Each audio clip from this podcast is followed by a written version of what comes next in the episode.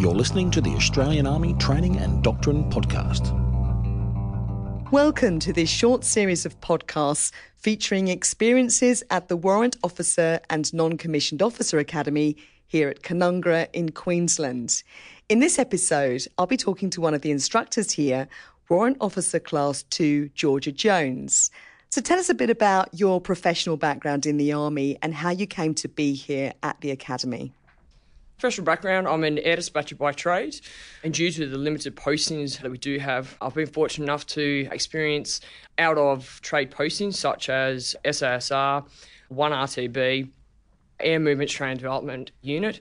And with that instructional background, it kind of meant that I was moved to the Warrant Non Commissioned Officer Academy to instruct on Subject 1 for Corporal course using my background from not only the instruction, but also out of trade and within trade positions. But you're also known for involvement in AFL within the Army. You're not just an instructor here at the Academy. That's correct. I've uh, been involved now with Army AFL for 12 years. Uh, originally as a player, I came on board in 2007 after receiving a phone call asking if I'd like to play AFL. However, I just sustained a broken leg from playing rugby for I was in the Australian squad and six weeks out from World Cup. I uh, broke my leg. So I wasn't able to play, but I said I'd come on board as a manager. And since I've been involved as a manager, equipment manager, player, captain, assistant coach, and now in my third year as the head coach for the Women's Army AFL team. So, a vast experience that you have not only as an instructor here at the Academy, but also as a coach in the sporting arena. What do you think then makes a good instructor and or a good coach, and are they similar? Uh, they have uh, a lot of similar attributes. You know, whether you're instructing or you're coaching, it's about getting the best out of your trainees or your players, providing them in a learning environment where they're going to get the most out of learning, but also being able to develop and being part of it. So, for myself as an instructor or coach, I like to give my trainees and also players the ability to contribute to the outcomes. So, whether it's their learning or how they wish to play the game based on their attributes. How would you describe then your coaching philosophy and, and how do you explain that to the players in AFL?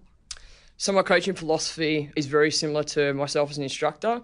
I like to have a firm but fair approach. However, allowing an environment where whether it's my trainees or players can get the best out of myself as their coach, but also the players around them and also their own outcomes, whether it's their learning or their playing style. And how does that philosophy perhaps differ from others? I mean, what's distinctive about the way you go about things as a coach? I suppose I like to be, um, I have a very set way of doing it, but I'm also open to ideas. And I suppose within coaching, it's, it's similar to what I believe in as a commander. So I want my soldiers, I want my players to come up and have good ideas because, you know, three heads, four heads can also be better than one. And, you know, something that I previously saw from a current lieutenant colonel where she spoke about encouraging dissent and people understand the difference between dissent and insubordination. They are two different things. Dissent is about someone saying, hey, ma'am, that's not exactly probably the best way we could do it. How about we do it like this? Whereas insubordinate is directly like someone, you know, having a go at you and your rank. So I firmly believe in that. I encourage dissent and I encourage people to understand the difference between dissent and insubordination. How are you achieving that? Because it is an important difference. I suppose by having a approachable leadership style, so leadership covers both coaching and also instructing, that your subordinates or your players feel comfortable enough that they can provide you an idea. Your leadership stops once that your players or your trainees or subordinates can no longer come to you, ask for assistance, or they can't provide ideas. So at all times, it always comes back to your leadership style. You get the best out of your leadership style or the best out of people by having a good leadership style that allows you to be approachable and get the best out of everyone else. If you think about the numbers of games you've been involved in, do you have any strong examples of where that coaching philosophy and that leadership style that you've shown in the sporting arena has generated a particular result? I can uh, give you a result that didn't go our way from my leadership style. Uh, I was captain in 2011 playing against the Navy, and I was actually For numerous years, I'd also play on the, the Navy captain. She became really disheartened and probably was not being the best captain on the field in regards to instead of encouraging her players, she was kind of yelling at them, having a crack at them. And I just turned to her, and at this stage we were actually women in the army, and said, it doesn't do your players any good. You need to stand there as the captain. You need to be a better person. You need to encourage them. Um, you need to lead by example. She did that, and then they turned around and beat us by two points. So maybe good, but don't do it with the opposition. Yeah. So you've talked there about your coaching style. How have the things that you've learnt translated across to your instruction within a setting such as the academy? I found that when I came into WONCO Academy, I had not had the opportunity to directly command our subordinates for a long time. I started coaching a civilian club and I found that both parts helped. So, being an instructor, I found that I could convey what I required effectively. I found that when I was coaching, they didn't have to listen to me because I had rank. So I had to have the best way to explain things to them. I also had to deal with different scenarios. So a younger generation.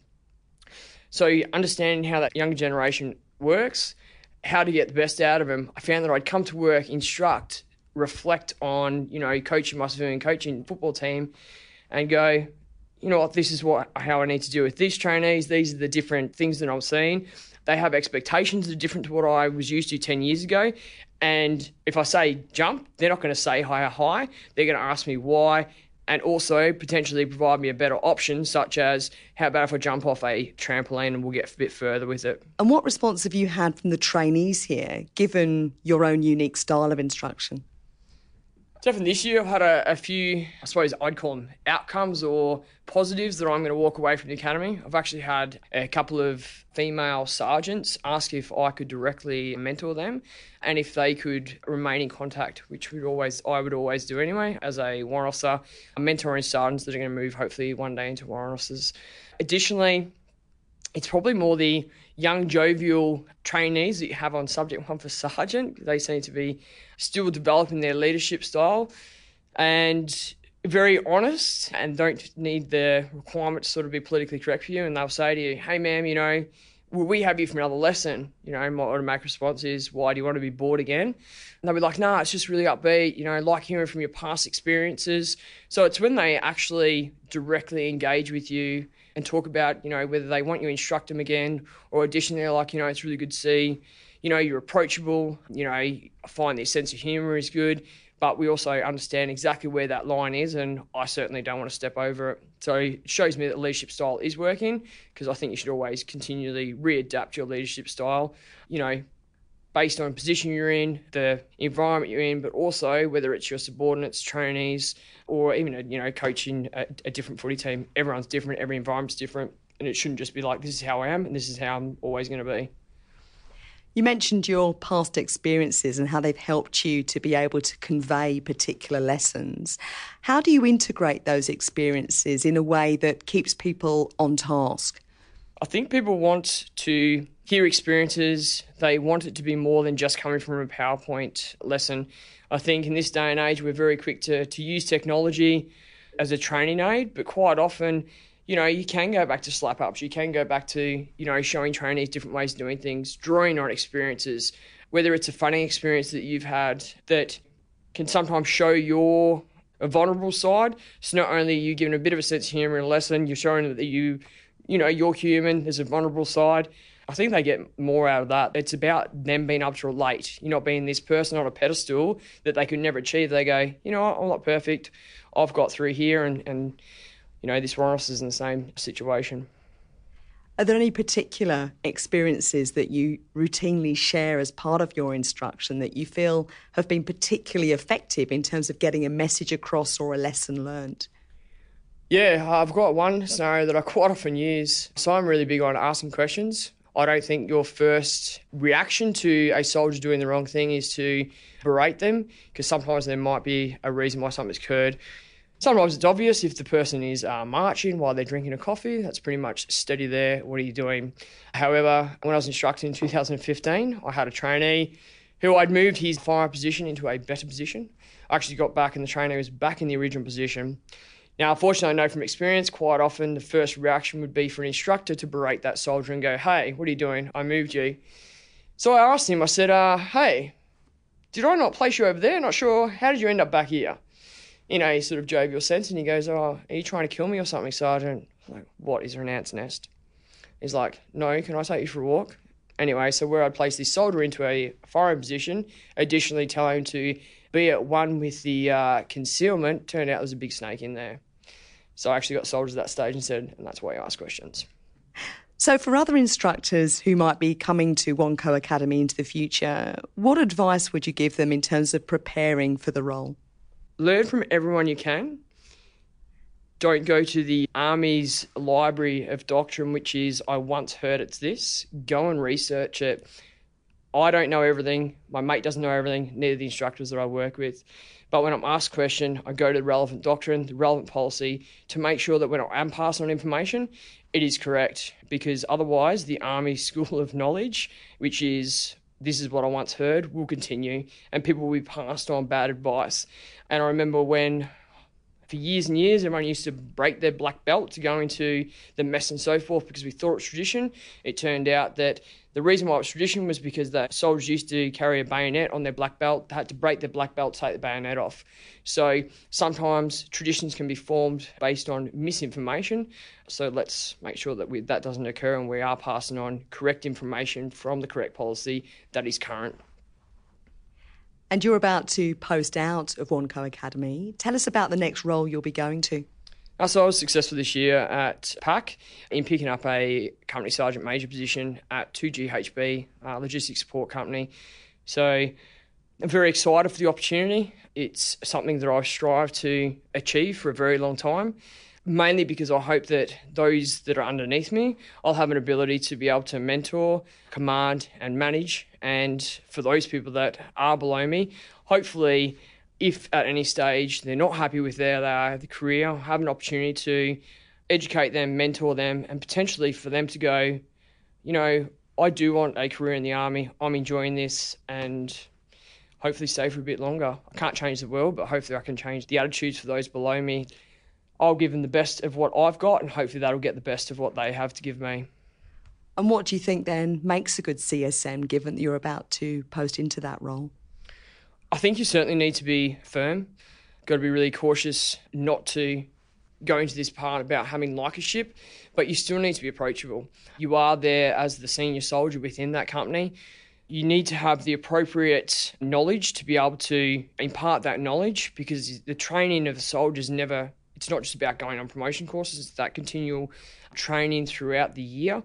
But also, hopefully, soldiers can come to me as a CSM and provide them the appropriate advice, whether it's about their career or anything else that they need advice on. But also, when it's required, discipline needs to be used, all right, to ensure that everyone is on the same track. And just in closing, given your coaching and instruction experience, how valuable do you think that has been in preparing you for a CSM role? I think I'm as prepared as I can be to be a CSM. I was very fortunate within the WONCO Academy that when there was a high probability I would pick up a position as CSM, I was moved to the Officer training team to refresh my skills. I hadn't done sub one for Warrant Officer uh, for over nine years. So that gave me opportunity to to go back into the policies, to feel what it's like to go back into sub one for WO, but as an instructor on the other side of it. So I've now been exposed to four courses and also a subject one for sergeant. So in terms of the training for myself to be at my best for CSM is there, but also that experience. I spent nine years as a sergeant in operational roles, instruction roles, ops roles, so command, training command, and also within my trade. So hopefully broad enough that I can be at my best to be a CSM. And are you still playing AFL? Uh, my body says no. My brain says yes, but no, no. Coaching, that's it. Warrant Officer Class 2 Jorja Jones, thank you very much. To listen to more podcasts in this series from WONCO Academy, go to the Cove website, which is www.cove.org.au. I'm Captain Sharon Maskeldare. Thank you for listening. This podcast is produced by the Australian Army and is copyright the Commonwealth of Australia.